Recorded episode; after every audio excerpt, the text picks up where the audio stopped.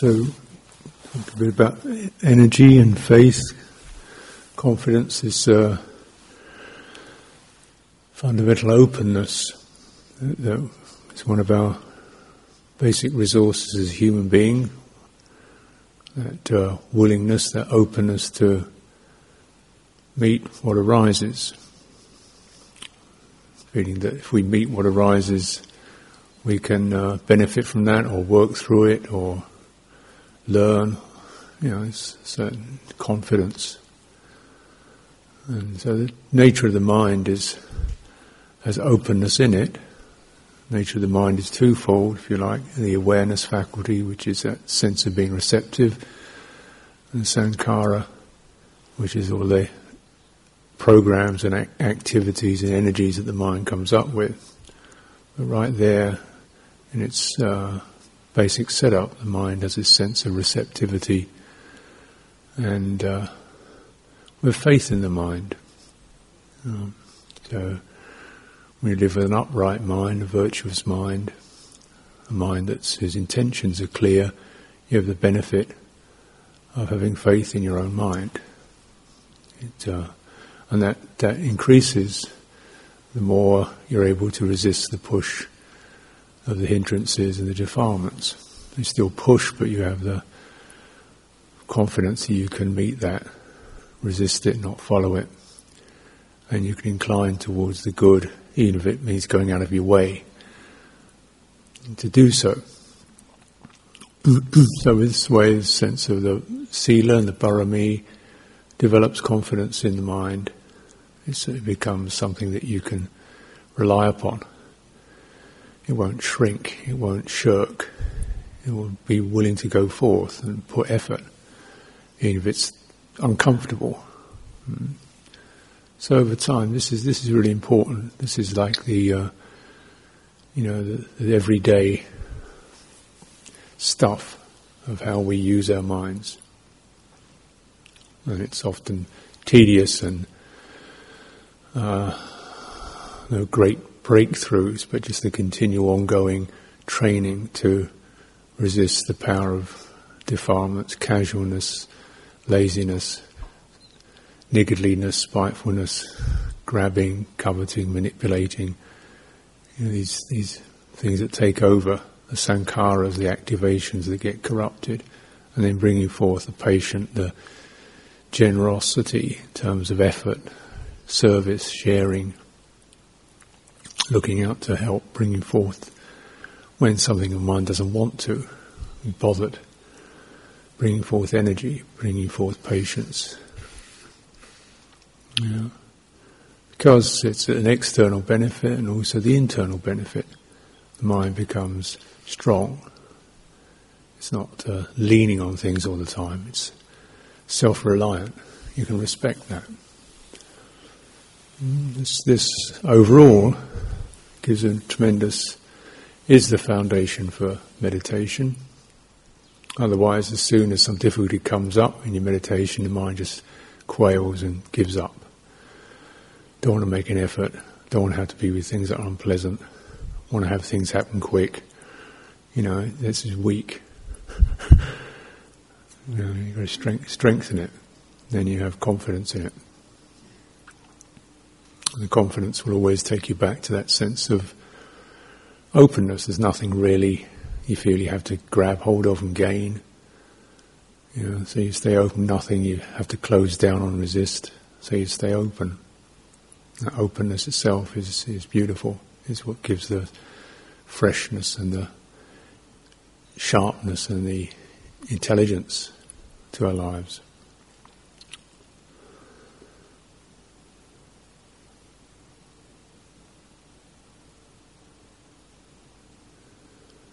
Mindfulness based on that. Of course, mindfulness of the body is a fundamental workshop.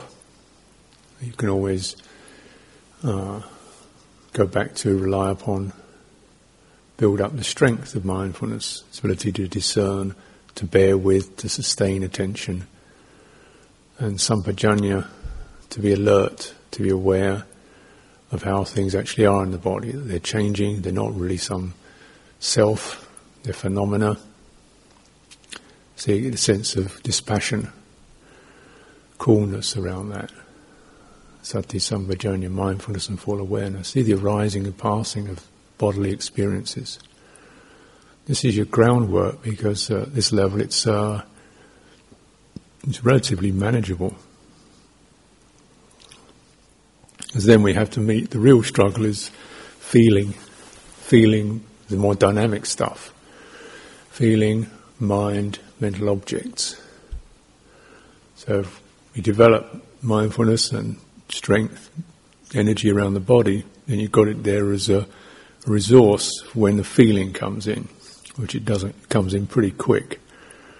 Feeling is pleasant or unpleasant, neutral. In terms of the body, it's mostly pleasant, pleasant and unpleasant.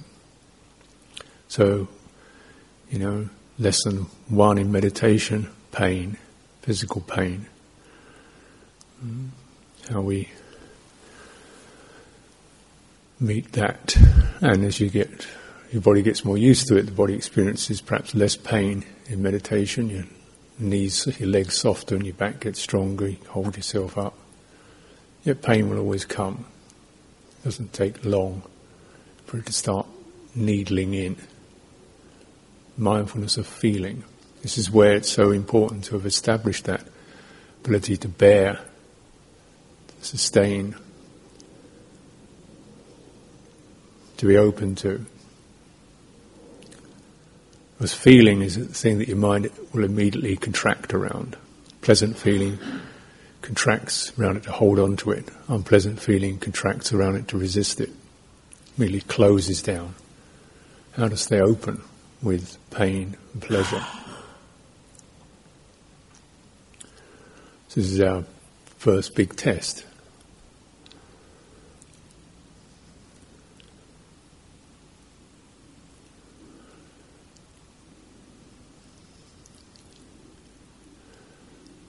So it's not about kind of resisting pain or fighting it, but how to stay open to it. Because in this, this is what Sati Sampajanya is about. It means we knowing the sensations, the physical pains as what they are.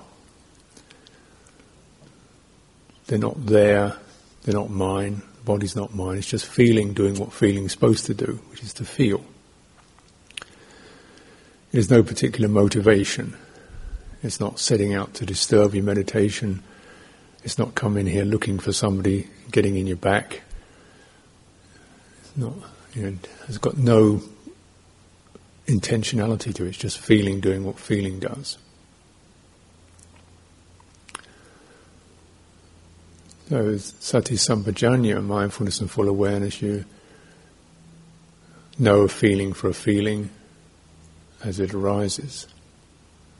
Just like, and the more you can sustain that objectivity, it's like contemplating feelings if you're watching creatures, kind of worms or flies or something coming in, moving around, going their own way, like strange creatures in this domain of the feeling domain.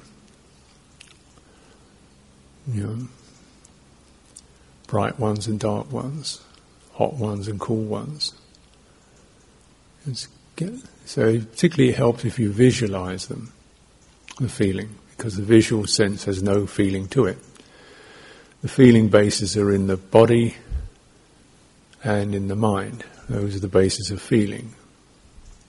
So what you want to avoid doing is getting your mind making that physical feeling into a mental feeling. So the mental feeling of uh, agitation, uh, irritation, frustration. Yeah. So these mental feeling, unpleasant mental feeling, builds up particular mental states: depression, ill will, restlessness. So then, the physical feeling become a mental feeling. The mental feelings become a mental state. Mental state becomes a hindrance. So then what was one thing becomes a whole avalanche in which the mind caves in. Caves in, loses its uh, access to openness, just becomes a miserable place.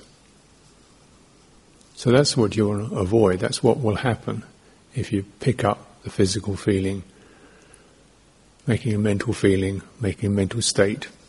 So you want to cut that process off. If you can't, you know, it's not as if you can feel that happy about physical feeling, but just keeping it, witnessing it in your mind's eye, tracking, is it moving through the bones, the sinews? Is it in the muscle? Is it in your mind? Just locating the areas of the body that seem to experience the feeling, just feeling or being aware of the physicality of that, the meat, the other sensations around that physical pain. Widening your attention because the whole uh, process of getting caught is contracting. You get mesmerized into the feeling, it becomes the only thing that's happening. Then the mind has that same feeling, picks up the feeling, becomes oppressed, and then the whole avalanche begins. So if we keep our span of awareness quite wide, feeling the unpleasant feeling, and then what's around it is less unpleasant, then what's around it is perhaps not, is neutral. So somewhere in your body, there's always somewhere where it's not painful. Well, probably. like your ears or your eyebrows, little toe. Yeah. So the power of mindfulness is to be able to bear things in mind, to sustain awareness, attention around. So you widen it to include phenomena that are not involved with the physical pain, and then it becomes less of a total story, less of an overwhelm, less of a conflict, less of a battle. We say, yeah, you know, okay, legs in pain, but right leg's okay, yeah, stomach's okay, throat's okay, face is okay, our hands are okay. So, pretty good, really. It's just this right leg, you know, left leg's on fire. You kind of widen it. Then it doesn't get the mental sense, the emotional sense of despair and frustration. keep it, keep the physical feeling where it is. Keep it fenced in. Just know it for what it is. For that, you have to be very upfront about it. No point shrinking away from it.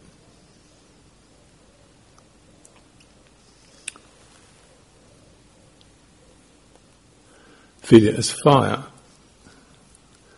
or as pressure.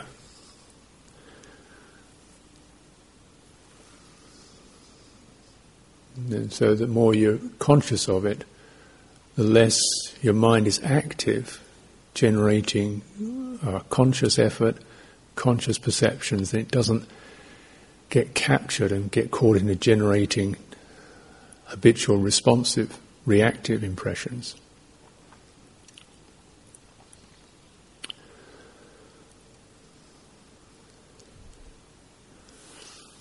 The other asset that uh, mindfulness bear, brings with it is a sense of calm and firmness, steadiness. I contemplate the stillness, the steadiness of the body.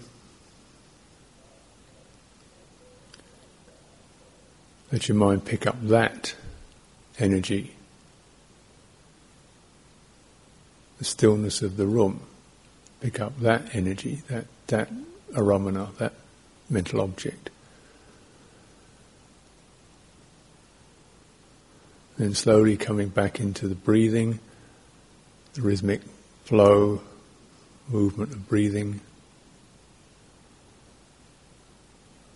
swelling, subsiding, swelling, subsiding. Pick up that, let your mind pick up that, and and training yourself in mindfulness breathing how to keep in touch with that rhythm and then gradually widen the focus so that that, that energy, that, that mental state or that physical somatic energy is able to flow through the whole body. So you, then you can massage the body with this breath energy. Breathe down your legs, breathe across your chest, breathe into your eyes. So for every breath you're just drawing energy in through the eyes, releasing the tension there, opening up, relaxing. So that the, the tension quality that occurs with unpleasant feeling can keep being unraveled. So if the body's not tense, then again the feeling doesn't capture the entire body. It remains ring fenced, it remains in its own place. It doesn't become the total thing. It becomes total when the rest of the body starts to tense up around it. That's what we mean by energy, tension and release is the easiest way to contemplate energy. You know? So tension is very negative. So if you can just keep breathing out and relaxing the tension, breathing out, breathing in, sustaining your position, your posture, you keep undermining this potential for the avalanche.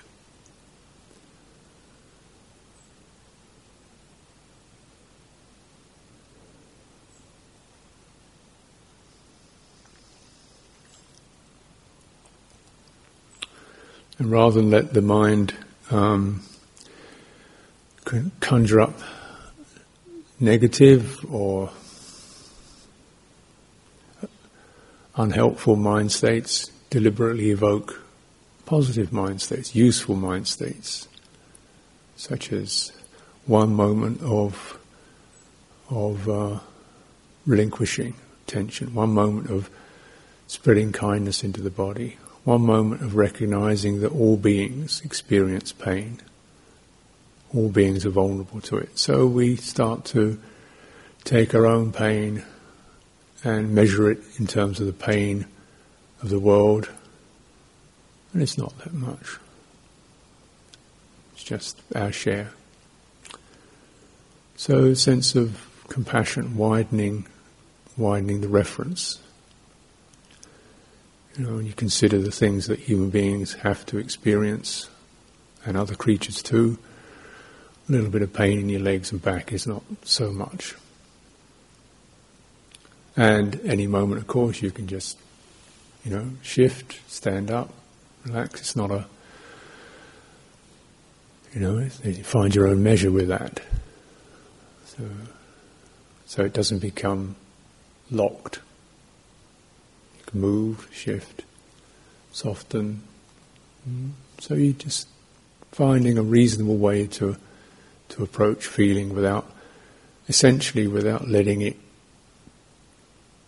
flow into unskillful mind states.